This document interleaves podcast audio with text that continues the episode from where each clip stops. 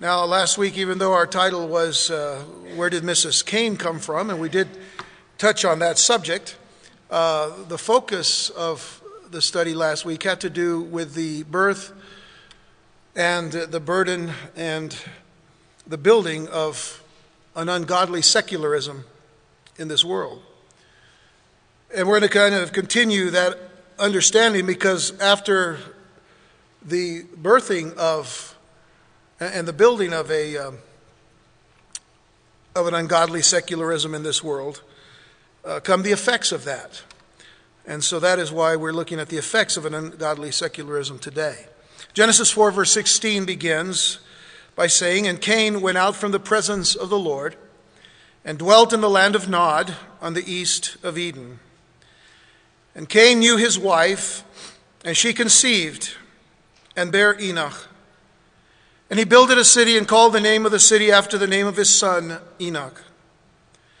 And unto Enoch was born Irad, and Irad begat Mehujael, and Mehujael begat Methusael, and Methusael begat Lamech.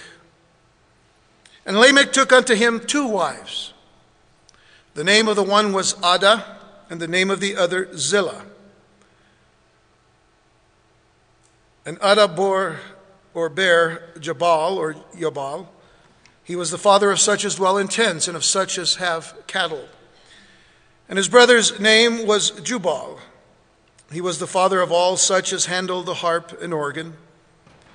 And Zillah, she also bare Tubal Cain, an instructor of every artificer in brass and iron. And the sister of Tubal Cain was Naamah. And Lamech said unto his wives, Ada and Zillah, Hear my voice, you wives of Lamech, hearken unto my speech. For I have slain a man to my wounding, and a young man to my hurt. If Cain shall be avenged sevenfold, truly Lamech seventy and sevenfold. Shall we pray?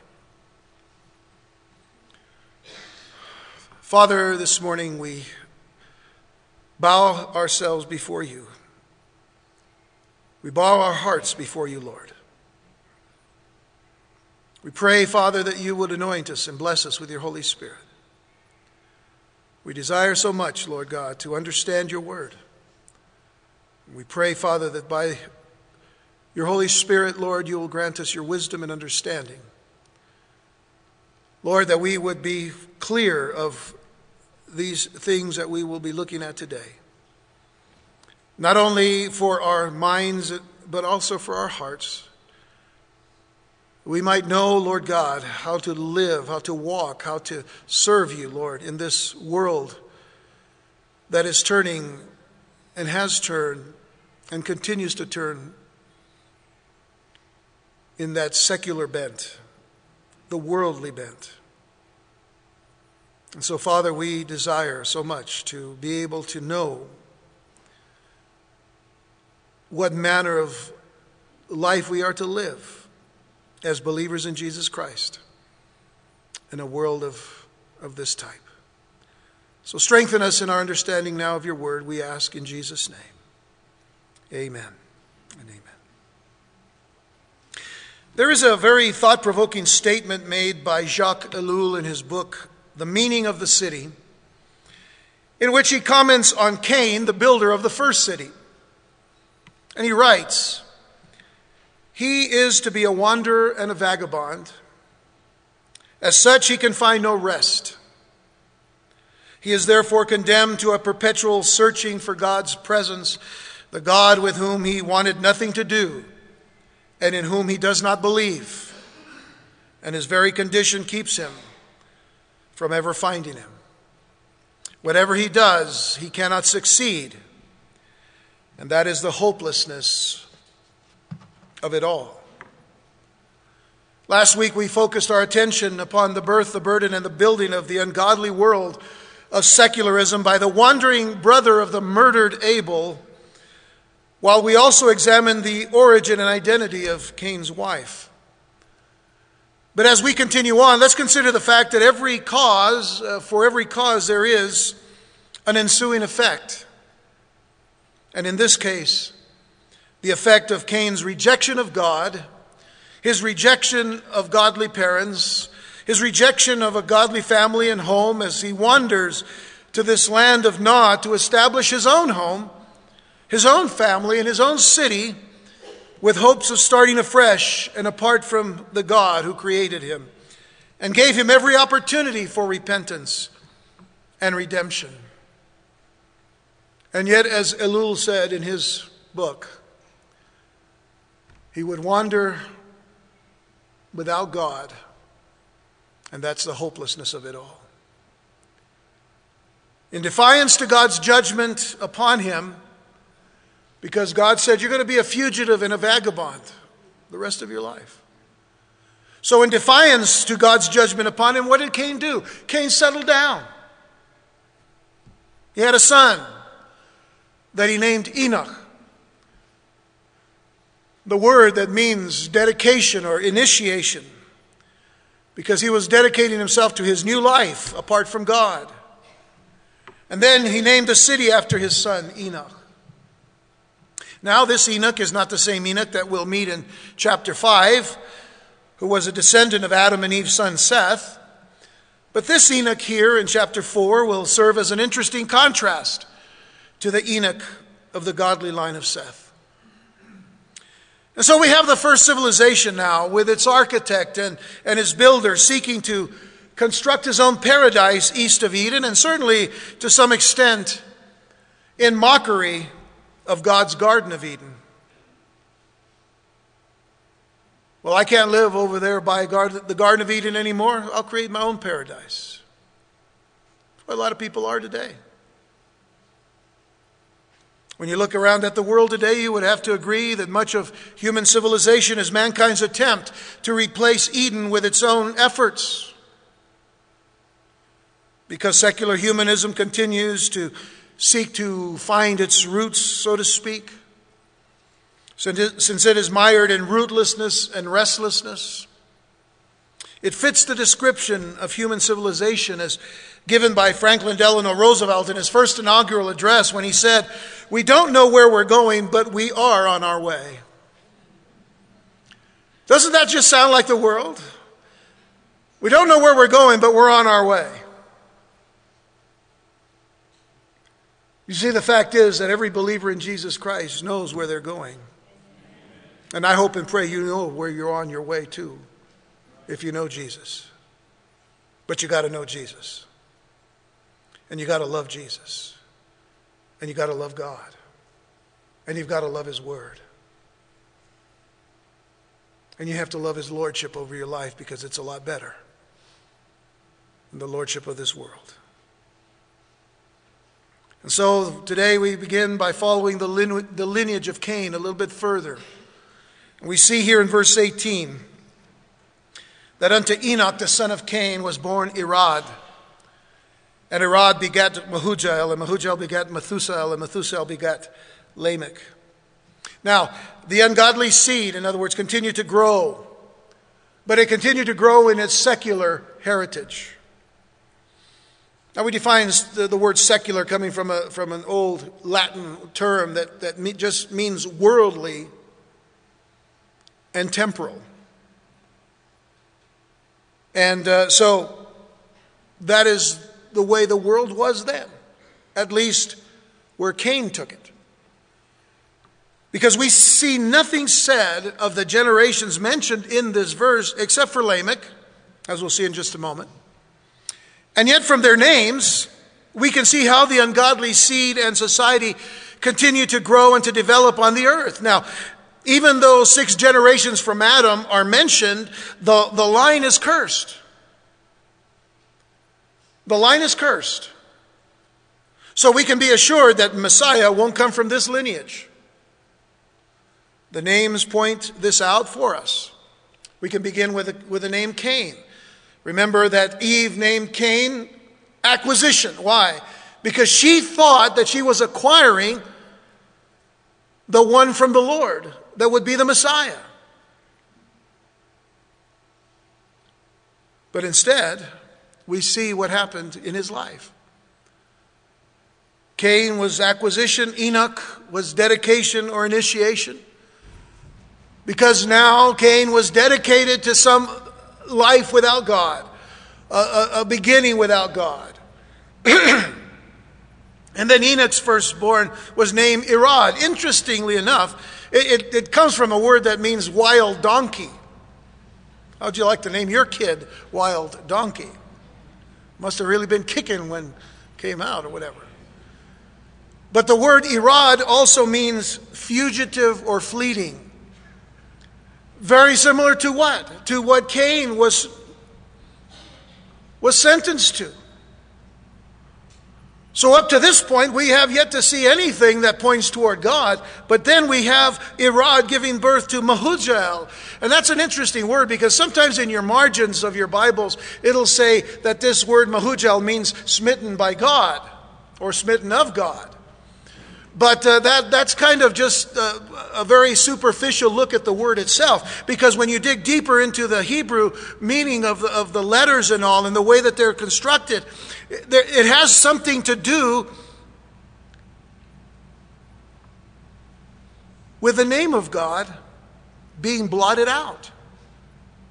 So Mahujel can literally mean blot out the name of God or, as some, as some Hebrew scholars believe, it is a form of a question who proclaims God? That's what the name of this person was. Who proclaims God? Blot out the name of God. But then Mahujel begets his own son, and his son is named Methusael. Very similar in, in, in, name. So we see the name El, El at the end, meaning God. So God is, is mentioned here, but in what way? Again, if you look at your margins of your Bible, you might find that Methuselah uh, may, may be translated as man of God. But again, you dig deeper into the meaning of that word. And you realize that now there is some sense of death in the name of Methuselah. And if you break that down further, you see that the name means they are dead who are of God. They are dead who are of God because it is a mocking statement who demands God's death. Isn't that interesting? Rather than naming a son uh, with some godly aspect of, of the Lord God, it's really, again, laying down a very worldly, very uh, rebellious type of name. Methuselah then gives birth to Lamech, and Lamech is probably the, the, the, hardest word here for some reason to understand in the Hebrew, but some people translate it as poor and lowly or even strong youth. And that possibly in context to conceit. Strong youth in the sense of conceit or arrogance. And so, if you put all of these names together, draw a picture from Cain on down to Lamech, this is what we see in the ungodly lineage from Cain on. We see an acquisition who becomes a dedicated fugitive, wild as a donkey, who is trying to wipe out the name of God, even saying that those who are of God are dead. While the reality is, He's poor and lowly, but strong in his resolve to believe this. I say that's a pretty good description of the world.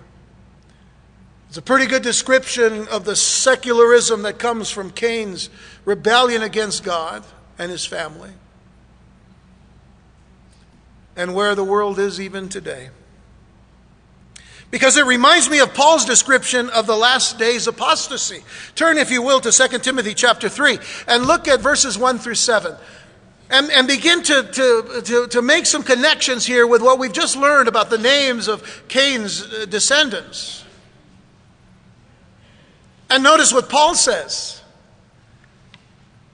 2 Timothy 3, verse 1, he says, This know also that in the last days, how many of you would believe that we're living in the last days today? I do. I honestly believe it. I honestly believe we're living in the last days and we will be able to see the coming of the Lord Jesus Christ. but we need to be ready for it. So this know also that in the last days perilous times shall come. Notice, for men shall be lovers of their own selves. If you don't love God, guess what? You love yourself. Cain began to love himself. Walked away from God. For men shall be lovers of their own selves, covetous. What, what, what stirred in Cain's heart against his brother Abel? That Abel was, was uh, Abel's offering was accepted while his was not. He was covetous, he was a boaster, he was proud, and so was the rest of his line. Blasphemers, by walking away from his God, by saying the things that he said before God when God was seeking to have him repent and all. What did he say? He never said, Father, forgive me, or God, forgive me. He just said, Boy, you've made this punishment awfully hard.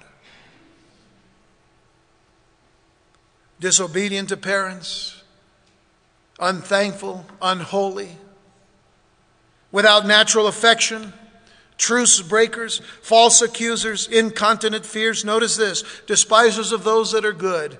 What did he do to his brother Abel, who sought to do right before God? Traitors, heady, high minded. Notice, lovers of pleasures more than lovers of God. That's going to come into play here in just a moment having a form of godliness but denying the power thereof. From such turn away, Paul says. Having a form of godliness. For of this sort are they which creep into houses and, had, and, and lead captive silly women laden with sins, led away with diverse lusts, ever learning, and never able to come to the knowledge of the truth.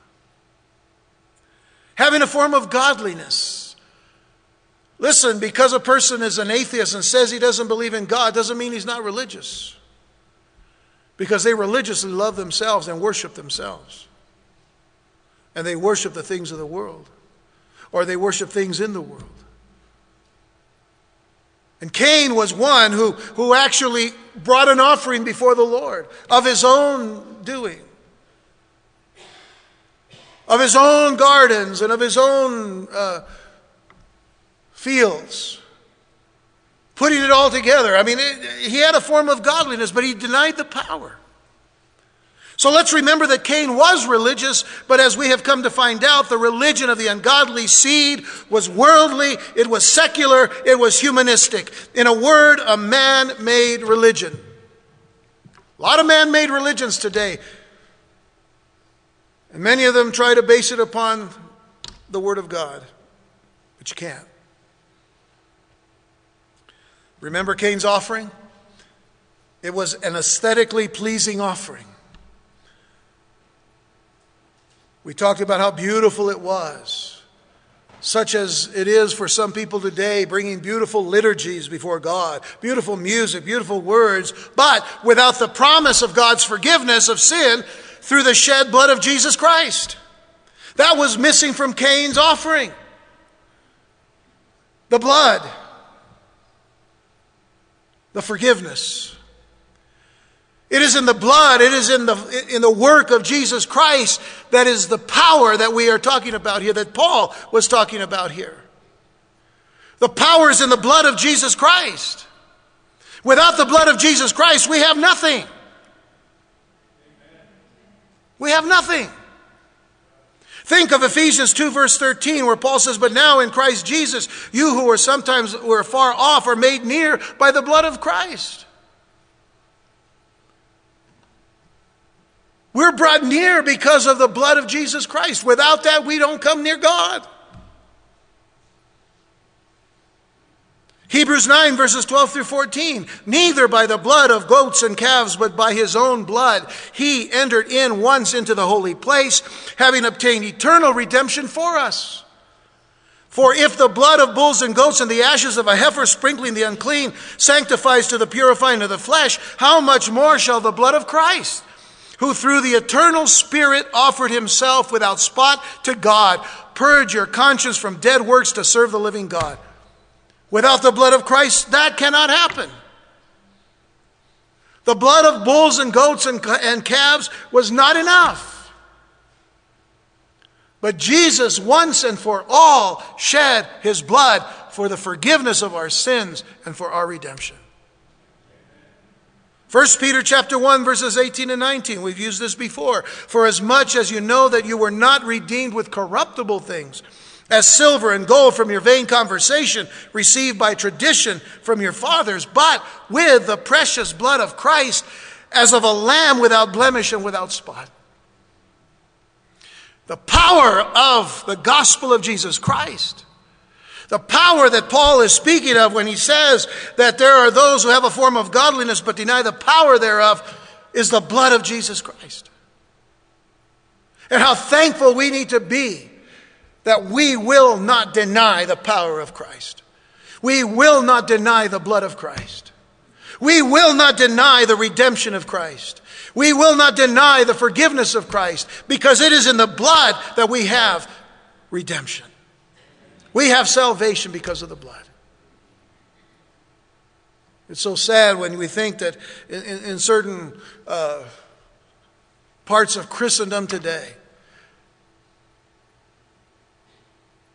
Certain traditions don't want to speak about the blood because they say, well, it just it doesn't sound, you know, we need to speak about nice things about the love of Jesus and, and the nice way, you know, the social thing, you know. No, no, no. Without the blood, we have nothing. Without the blood of Jesus shed for us, we have nothing. We would be wasting our time here today. And so there is where the lineage of Cain has gone. And it brings us now to the fashioning of the arrogance of Lamech. Because Lamech is the only one mentioned in here, here that uh, has any, anything you know, that, that God wants us to know a little bit about. Notice in verse 19 of our text, it says, And Lamech took unto him two wives. The name of the one was Ada, and the name of the other Zillah. Lamech was the first bigamist upon the earth according to Scripture. He was the very first person to practice polygamy, having more than one wife. All it took was seven generations for the ungodly to slap down the God ordained institution of marriage as the Lord had designed. Seven generations, that's it. One man for one wife. That was God's standard.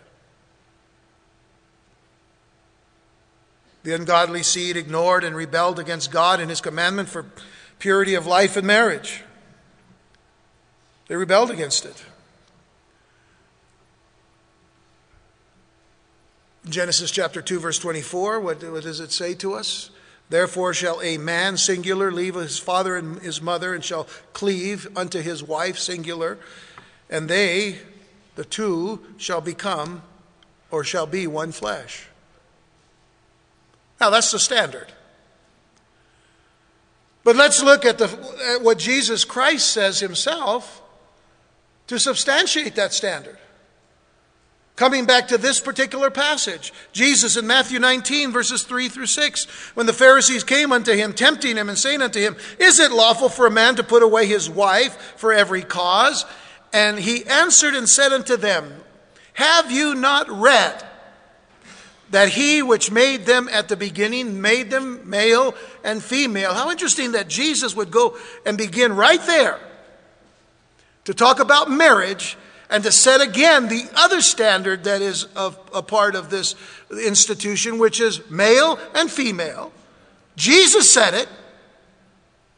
And then he said, and said, For this cause shall a man leave father and mother and shall cleave to his wife. Man singular, wife singular, and they twain. Now, the word twain in the King James just means two. And they two shall be one flesh. How many years from the time that the standard was established to when Jesus says this? A good number of years. But the standard didn't change, did it? And then he says, Wherefore they are no more two, twain, but one flesh. What therefore God has joined together, let not man put asunder. And it's interesting how man puts asunder the things of God. It's not just a matter of dividing two people, it's a matter of dividing up the way God has made things to be male and female, one man, one wife. That's the standard.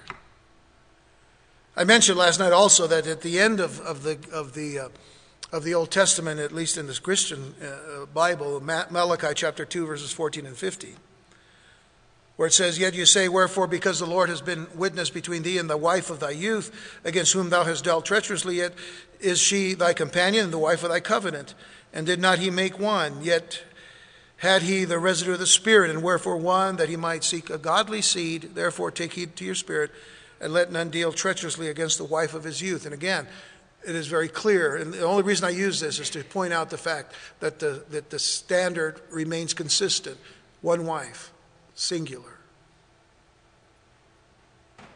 So, in Lamech now, in the fourth chapter of the first book of the Bible, in Lamech, the passion of society to seek after the cult of beauty and sex was launched. And, and this is suggested in the names of his two wives. First of all, of course, he goes against the standard of God. But then there's something that we see in the names of these women to uh, give us an idea of, what, of where he's going with all of this. Ada, the, the name Ada means ornament, adorned, uh, attractive, beauty, and pleasure. It's used for all of those words. And the name Zillah, interestingly enough, means shady or shadow, and probably referring to the, to the beautiful color or the shadow of, of, of a person's hair or skin. So it, it all comes back to the issue of beauty, it all comes back to the outward. And here was now a culture that was committed to physical pleasure, to physical beauty, to physical charm, and not to those inner qualities that Peter speaks of in his first letter, 1 Peter 3, where he writes in verses 1 through 4 Likewise, you wives, be in subjection to your own husbands, that if any obey not the word, they also may without the word be won by the conversation or the conduct of the wives while they behold your chaste conversation or conduct coupled with fear. They see your conduct and your fear of God in the sense of honoring God, of respecting God, and, and so on. Whose adorning, let it not be that outward adorning of plaiting the hair or of wearing gold or putting on apparel. In other words, going way beyond just, you know, just a very modest or, or uh, uh, appearance. But then he says, Let it be, but let it be the hidden man of the heart, in, in, in that which is not corruptible, even the ornament of a meek and quiet spirit. If you're going to wear any ornament whatsoever, let it be a meek and quiet spirit, which is in the sight of God of great price. It is of great value. And I, and I would encourage you all today, uh, women, as, uh, first of all, I, I would encourage you, read as often as you can Proverbs 31. It lays a beautiful foundation for the woman of God. But I'm not saying this just to you. Let me say to each and every one of you husbands read Proverbs 31 too, because this describes the person that God has given you and your responsibility to be sure that she is a Proverbs 31 woman.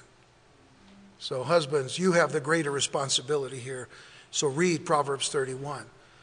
Do you know that uh, within, uh, within a one year period, if you read uh, Proverbs, because um, there's 31 Proverbs chapters, uh, you can actually read, uh, you know, every day a proverb per day, except on the, you know, when a month that has 30 days, right? So you have to read two there, and then February you have to read extra uh, verses after 28, unless it's leap year and, and so on. But the point, the point is this you should be able to read Proverbs 31 how many times in a year? 12. 12 times. Now, this wasn't a test, and I'm not going to flunk you if I heard some other number because I did, but that's okay. Uh, 12 times. You can read it 12 times. But you know what? You can read it any time. You can read it more than that. The idea is when God puts something in there that describes the way that we're to be and how we're to treat those who are to be that way. Boy, what a blessing that is.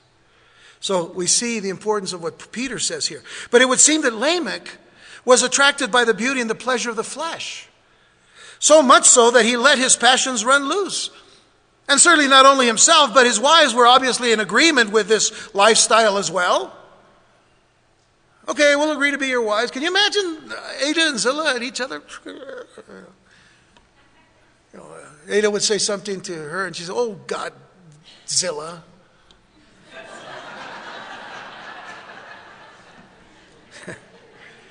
they must have had a good time being this guy's wife. But what a reflection of the problems in our modern day society. Fleshly passions and immoral urges run uncontrolled today. Beauty and sex sell everything from soap to cars to hamburgers. Right? We can't, it just seems like we can't get away from it. Now, some people, though, when we think about it, even in the church, listen, some people spend more time in front of a mirror than they do with God. Some people spend more money on clothes and cosmetics than they do for Christ. Some people spend more time watching graphic sexual scenes on television than they do seeking the face of God. And that's people in the church. What's it like in the world? The problem is we brought some of the world into the church, and we, we better deal with that. By cutting those things away from our lifestyle from our lives and from our walks. I bring this to remembrance to you again, Romans chapter 6, verses 12 through 14. I know we've, we've read this over in, in the past few months, but listen, Paul said, Let not sin therefore reign in your mortal body, that you should obey it in the lust thereof, neither yield ye your members as instruments of unrighteousness. What are your members? Very simply, he's talking about your body parts, every part of you. Neither yield ye your members as instruments of unrighteousness unto sin, but yield yourselves unto God as those that are alive from the dead, and your members as instruments of righteousness unto God. For sin shall not have dominion over you, for you are not under law, but under grace. Our members, the, mem- the body, the parts of our body, everything that is about us is to be yielded to God Think about it. Your mind, the thoughts, are to be yielded to God. Your eyes, the things that you see, to be yielded to God. Your ears, the things that you hear, to be yielded unto God. The things that you say through your mouth, to be yielded unto God. The things you do with your hands, that they will give honor and glory to God. The places where your feet take you, that you go to places that honor God. And everything else in between. What comes in and what goes out is to be given unto God, not to your own desires. We are dead and our life is in Christ now. Our life is in Christ.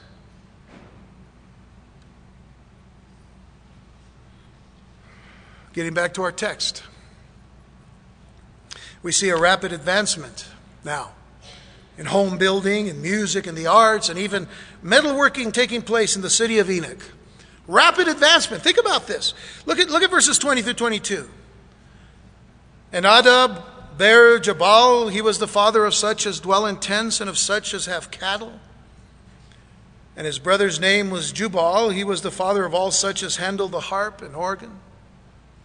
And Zillah, she also bare Tubal-Cain, an instructor of every artificer in brass and iron. And the sister of Tubal-Cain was Naamah.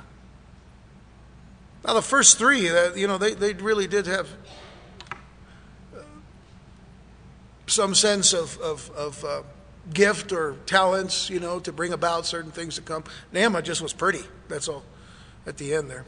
Now, we'll talk about that in a moment. But from the desires for the pleasures of flesh through Lamech, we are now directed to the desires for prosperity, desires for prestige and power in the offspring of Lamech. Fame, wealth, and culture may be the foundation of many a modern culture today, but their roots were firmly begun in the earliest civilization mentioned in Scripture. Jabal was a rancher who raised livestock. He was also the discoverer of the nomadic tent. Now, obviously, his need was to constantly move the herds from pasture to pasture, which created a need for movable housing. This also made him famous because he was called the father of tent makers and ranchers. So he had fame because he had cattle. And, and by the way, the cattle and, and the livestock was not just uh, cattle as we know it, but it, it included probably more than likely uh, camels and, and donkeys and all other kinds of, of animals. Brought together so that they could use them as, as their uh, means of, of, of, money. So, anybody that was a cattle, even in the Middle East today, uh, ranchers of that type are considered wealthy. Were throughout all of Scripture, as a matter of fact. Now, is there anything wrong with ranching? No, there's nothing wrong with ranching, nothing wrong with even making tents. Remember that Paul was a tent maker too. In and of themselves, these are not bad things. But what is the foundation of these things when it comes to the reasons for them? In, in this case, in the uh, offspring of Cain. Jubal, from which we get the word jubilee. He was a musician and the inventor of stringed instruments as well as reed type instruments for making music. Uh, music music's not so bad, is it? I mean, it's a, that's a good thing to have. But now, today, we can say, well, I like this music, but not that. You know, there's some things I hear sometimes today. You know, when I'm trying to drive in the car, somebody pulls up and, and I can't even hear what I'm listening to, and I'm thinking, that's not music. That's an invasion of privacy.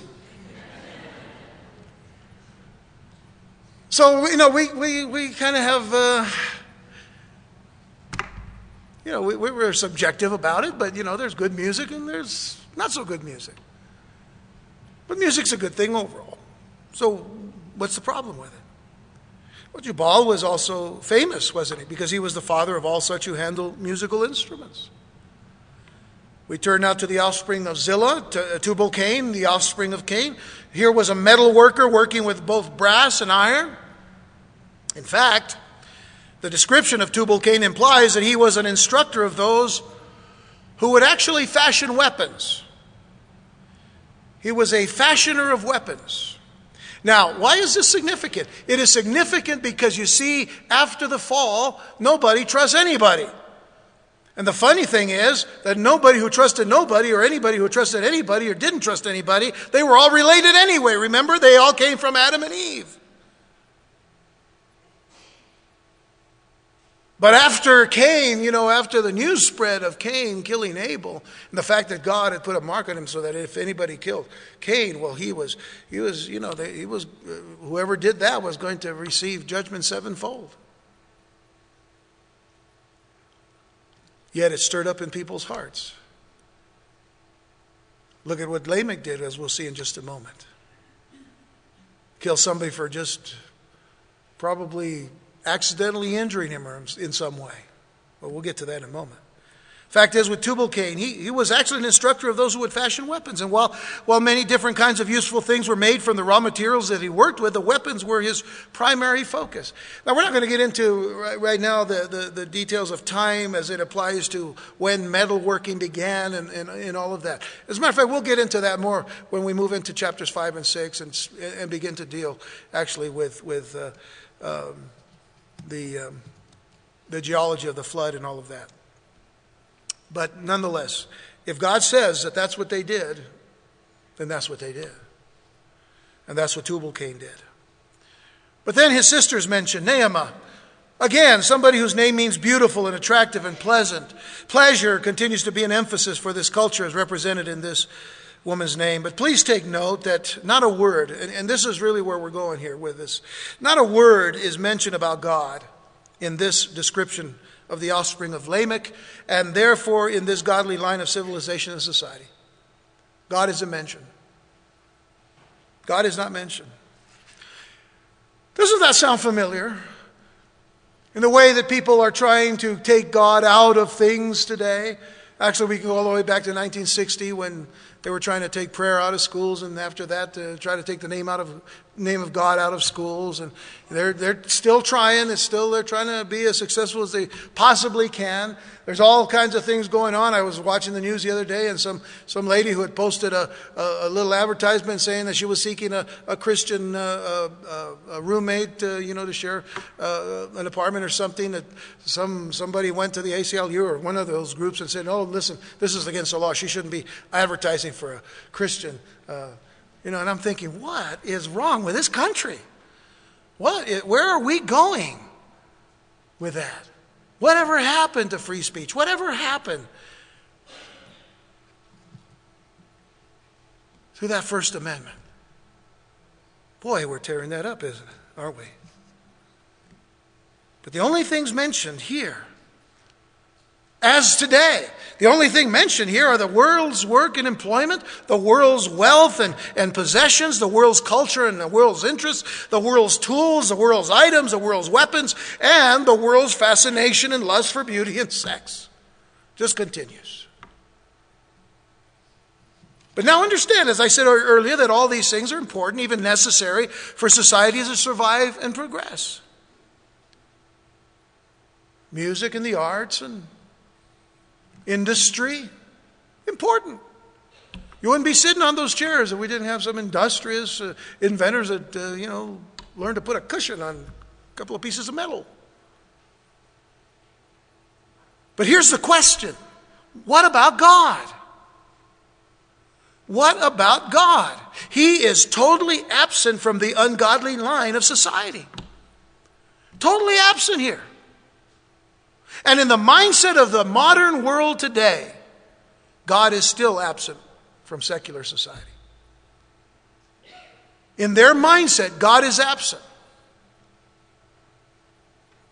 That is why we, as believers in Jesus Christ, ought not to be silent.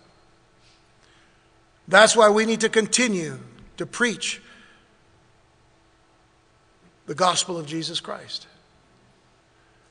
That is why we need to continue to give testimony to the power of the blood of Jesus Christ for redemption.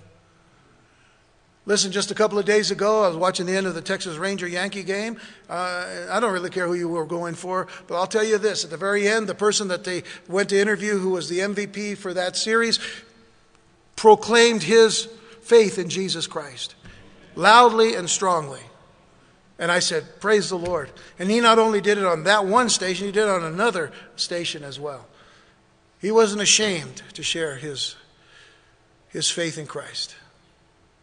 I said that. I was watching this one guy that was from, I, th- I think it was with, uh, uh, with Fox News or whatever. And anyway, he was interviewing him, and he started talking about Jesus Christ. And the guy looked like he was a little nervous, like, uh, I don't know what to say here at this point, you know.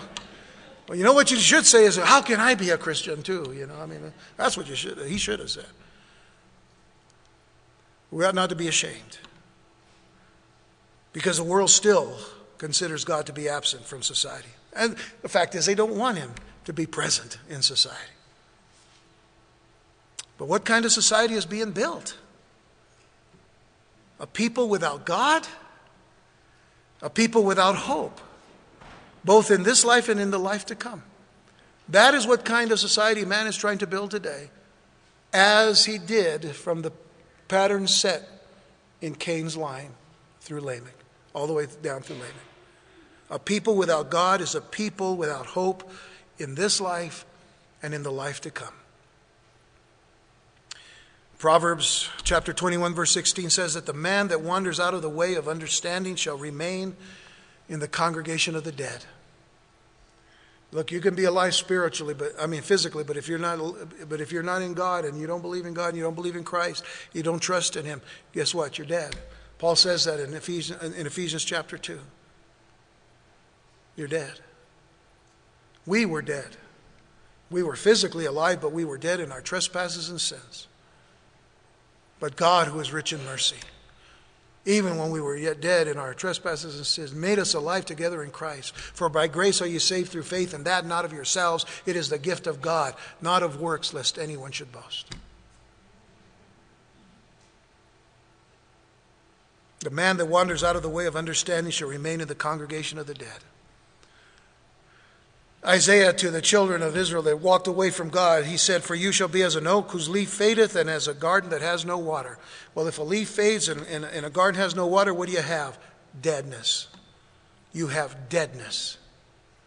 Jeremiah says, speaking in, in, in uh, for the Lord, he says, Thus saith the Lord, What iniquity have your fathers found in me? Jeremiah 2 5. What iniquity have your fathers found in me, that they are gone far from me, and have walked after vanity, and are become vain? Isn't that a, I mean, that is an insightful question that God is asking. What sin have your fathers found in me that you walk away from me?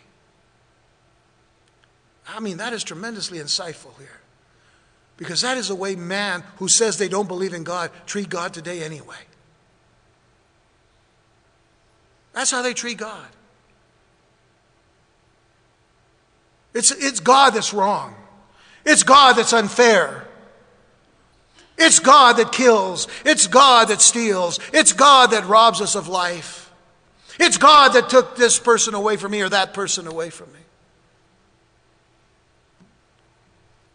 What did Job say? The Lord giveth and the Lord taketh away. Blessed be the name of the Lord. Who are we question the Almighty? Who, by the way, loves us still and cares for us still. And even loves us in spite of us, blesses us in spite of us. From the fashioning of the arrogance of Lamech, we turn now to the forging of the arrogance of Lamech. It's one thing to fashion something, it's another thing to harden it, to make it solid. And now we see the arrogance of Lamech made solid in verses 23 and 24. And Lamech said unto his wives, Adah and Zillah, Hear my voice, you wives of Lamech. Hear, uh, hearken unto my speech. For I have slain a man to my wounding and a young man to my hurt. In other words, I have killed somebody who hurt me. He hurt me, I killed him. We don't know if he hurt him accidentally or, you know, purposely or whatever. All we know is somebody hurt me, I killed him. If Cain shall be avenged sevenfold, truly Lamech, seventy and sevenfold. Now that's arrogance. That's a good picture of great defiance against God. And just as Tubal Cain forged metals into weapons of destruction, Lamech's heart was hardened by the fires of his murderous boasting. I mean, look at the boasting of his sin. He murdered a man, he justified his actions, and he wanted his wives to know of his actions. How he was wounded by this man, we don't know, but his actions far surpassed what he did to this man, or what this man did to him. He murdered him. And it's the same word that is used for what Cain did to his brother Abel. He murdered him. And he wants to be justified for his actions as he boasts about them. This is, this is all a boast here. But here we have that clear picture of humanism and secularism again. You see, the city is Cain's city. The focus of Lamech is his beautiful wives and his own perceived strength. But will you notice that for all of his boasting, neither he nor his descendants are ever heard from again in the scriptures? You'll never hear from them again. Lamech came to nothing. Lamech came to nothing. Because you see, the ungodly can boast all they want. But the reality is, those that reject God have the same destiny. You will come to nothing, and you will be judged by God.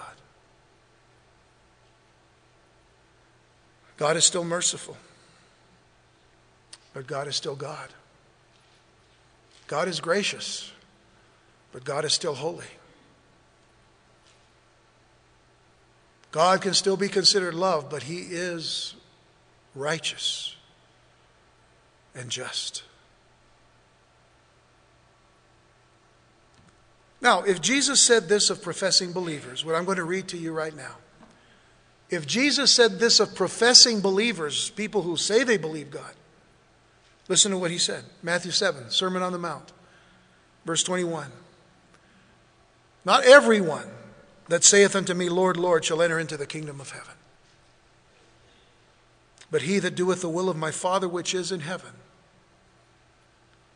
Many will say to me in that day, Lord, Lord, have we not prophesied in thy name? And in thy name have cast out devils? And in thy name done many wonderful works? And then will I profess unto them, I never knew you. Depart from me, you that work iniquity. I never knew you. If Jesus said this of professing believers, what will the end be for those who choose to live their lives without the knowledge or presence of the God who created them? What's going to happen to them?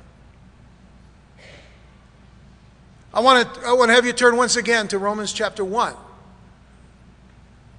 And as you're doing that, I, I, want to mention how it is that God has continued to put our studies of Genesis and Romans together uh, and weave them together. We, we, we have just been doing the same thing on Wednesday nights, coming back to the book of Genesis and seeing how all of this is tied in.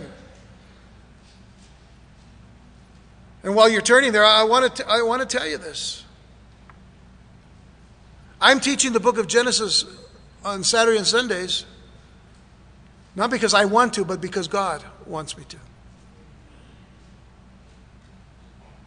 And I'm teaching the book of Romans on Wednesday night.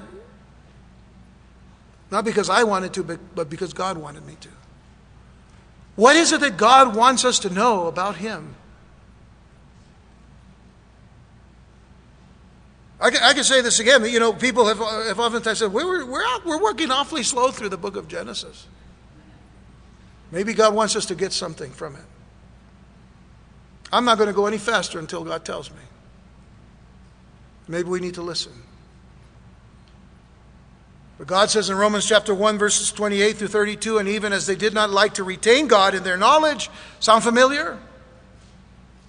The line of Cain, God gave them over to a reprobate mind to do those things which are not convenient being filled with all unrighteousness, fornication, wickedness, covetousness, maliciousness, full of envy, murder, debate, deceit, malignity, whispers, backbiters, haters of God, despiteful, proud, boasters, inventor of evil things, disobedient to parents. Sound familiar? Sounds like the list we read in 2 Timothy chapter 3. Without understanding, covenant breakers, without natural affection, implacable, unmerciful, who, uh, notice this, who knowing the judgment of God, that they which commit such things are worthy of death, not only do the same, but have pleasure in them that do them. What will the end be for those who choose to live their lives without the knowledge or presence of the God who created them? I share this with you because of the seriousness of the book of Genesis and the book of Romans. The seriousness by which Paul preached his heart out to get people to focus their attention upon the goodness of God, the mercy of God, but the holiness of God as well. And I want, I want to close with this. Turn to 2 Peter chapter 3. Because there is reasons why we're doing this. I mentioned last week that my heart is burdened because I want people to realize that God is not playing games with us. God is not playing games with us.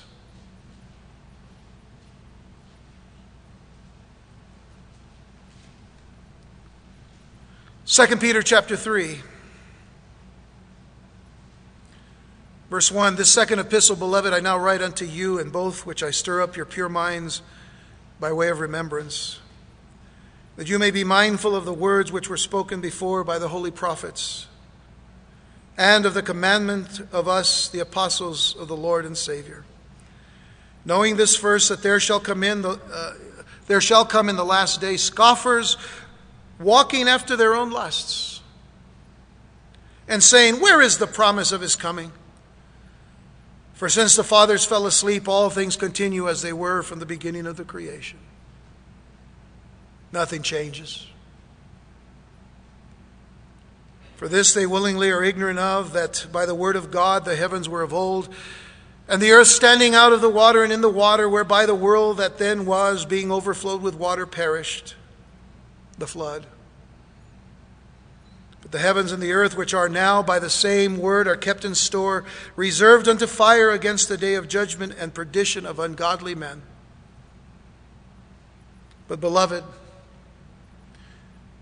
when Peter says, Beloved, he's speaking to you who believe in Jesus Christ. He says, But, beloved, be not ignorant of this one thing that one day is with the Lord as a thousand years, and a thousand years as one day. The Lord is not slack concerning his promise, as some men count slackness, but is long suffering to us. We're not willing that any should perish, but that all should come to repentance. That's the heart of God.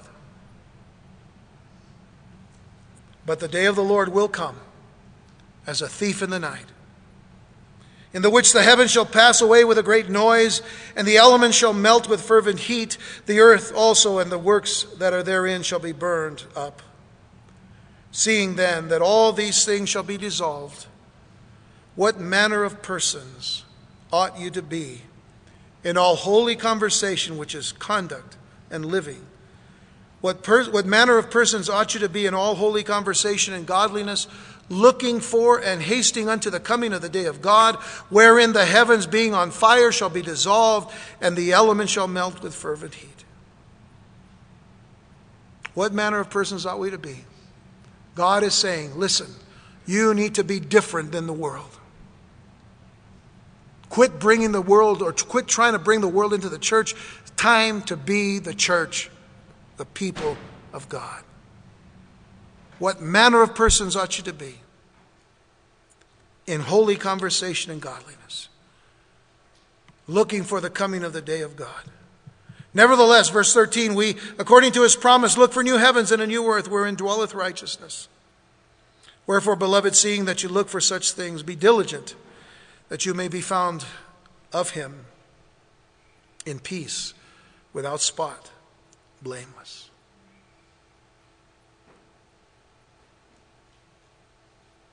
Be diligent, he says, that you may be found in him in peace. An account that the long suffering of our Lord is salvation, even as our beloved brother Paul, also according to the wisdom given unto him, has written unto you. We have heard the words of Paul, we've heard the words of Peter, we've heard the words of Jesus, and we've heard the words of God. Is there anything here that is not important? Is there anything here that we should just put aside until things get really bad? May I tell you, things are bad already, but greater is He that is in you than He that is in this world. Our God reigns. Our God reigns. And Jesus Christ, our Lord, is coming back again soon, and we need to be ready. So let's get ready. I don't care if I have to tell you that until I'm blue in the face.